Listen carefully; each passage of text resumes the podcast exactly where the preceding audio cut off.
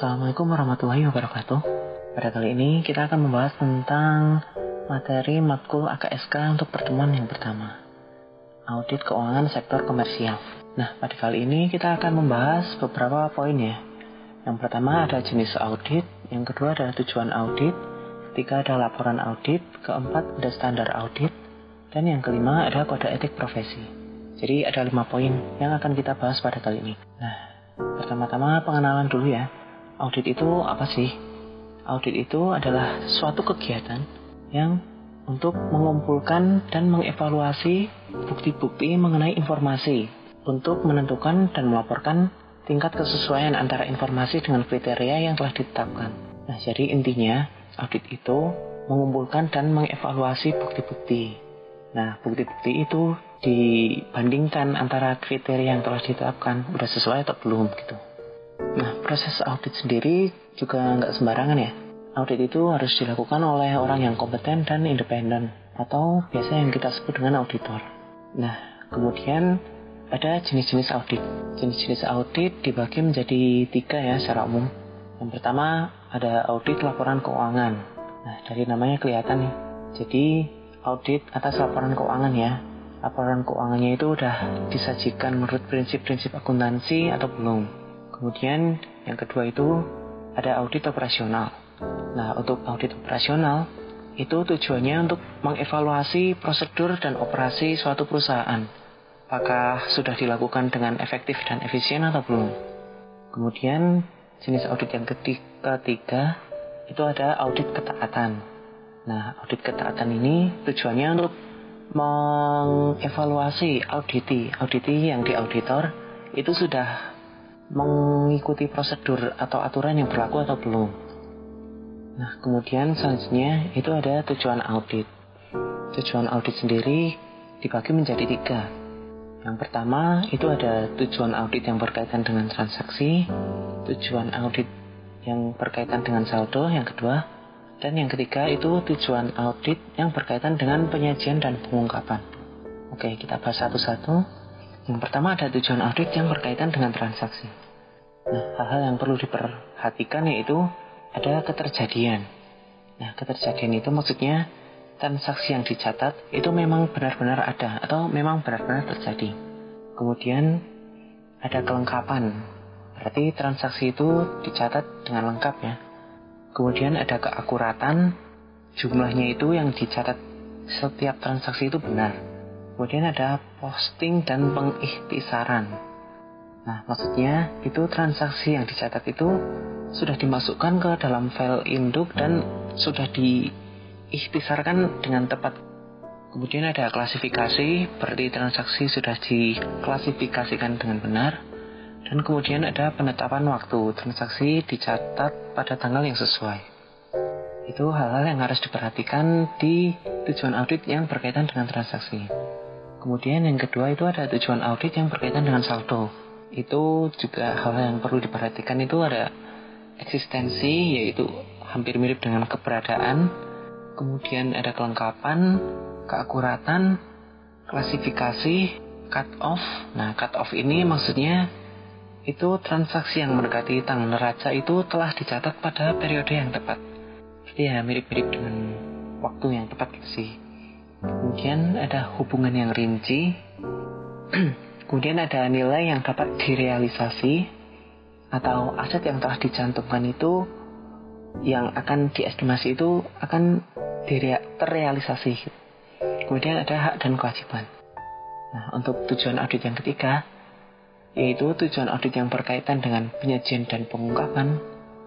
Sama ya, hal-hal yang perlu diperhatikan itu ada keterjadian serta hak dan kewajiban, kemudian kelengkapan. Nah, berarti penyajian pengungkapan itu sudah lengkap atau belum di laporan keuangan. Kemudian ada penilaian dan alokasi. Berarti apakah akun aset, kewajiban, kemudian ekuitas itu sudah dimasukkan ke laporan keuangan pada jumlah yang tepat atau belum. Kemudian ada klasifikasi dan dapat dipahami. Berarti dalam penyajian atau pengungkapan laporan keuangan ini sudah diklasifikasikan secara tepat dan dapat dipahami. tuh uraian-uraiannya. Nah, kemudian selanjutnya itu ada laporan audit. Laporan audit sendiri apa sih? Laporan audit adalah laporan auditor yang menyatakan bahwa pemeriksaan itu telah dilakukan sesuai dengan norma pemeriksaan akuntan, disertai dengan pendapat mengenai kewajaran laporan keuangan perusahaan. Nah, jadi di sini ada beberapa poin. Laporan audit itu menyatakan kalau pemeriksaan itu sudah dilakukan ya, tentunya sesuai dengan standarnya.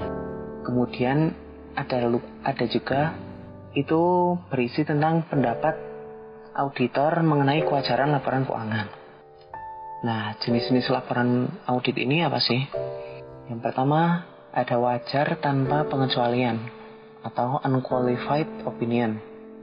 Nah, di sini laporan keuangan itu sudah disajikan dengan standar akuntansi yang berlaku. Nggak ada penyimpangan-penyimpangan, nggak ada yang salah, mungkin ada sedikit tapi tidak material gitu. Nah, kemudian yang kedua itu ada wajar dengan pengecualian atau WDP. Nah, di sini artinya apa?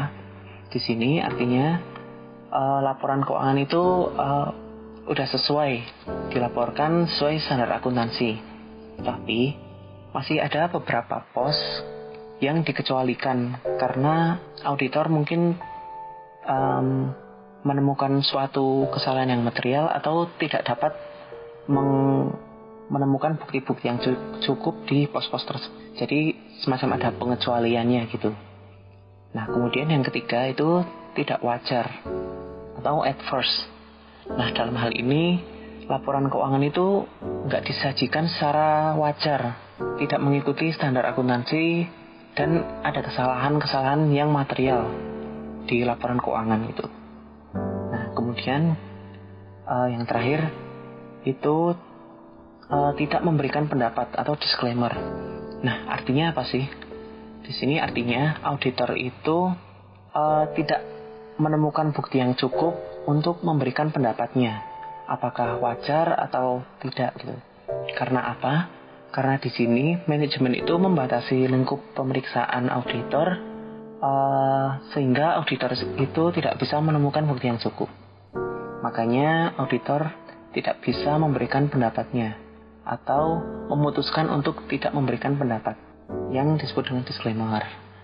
Nah, berarti kan bisa aja kan auditor itu mengeluarkan pendapat atau opini itu selain WTP, misal bisa WDP, adverse, atau bahkan disclaimer gitu kan. Nah, kenapa sih kok bisa gitu sih? Kondisi apa yang menyebabkan opininya itu menyimpang dari WTP sih? Nah, misalnya itu ada suatu kondisi di mana ruang lingkup pemeriksaan itu dibatasi oleh klien. Misalkan ruang lingkup yang dibatasi ini tidak material, maka mungkin auditor masih gak apa-apa lah. Jadi opini yang dikeluarkan gitu mungkin masih bisa WTP. Nah, terus apabila ruang lingkupnya yang dibatasi itu material tapi masih tidak mempengaruhi laporan keuangan secara keseluruhan, nah mungkin di sini auditor bisa mengeluarkan opini WTP dengan paragraf tambahan atau paragraf penjelas, atau bisa saja auditor bisa mengeluarkan pendapat wajar dengan pengecualian. Berarti laporan keuangan disajikan secara wajar kecuali untuk bagian tertentu yang dibatasi itu.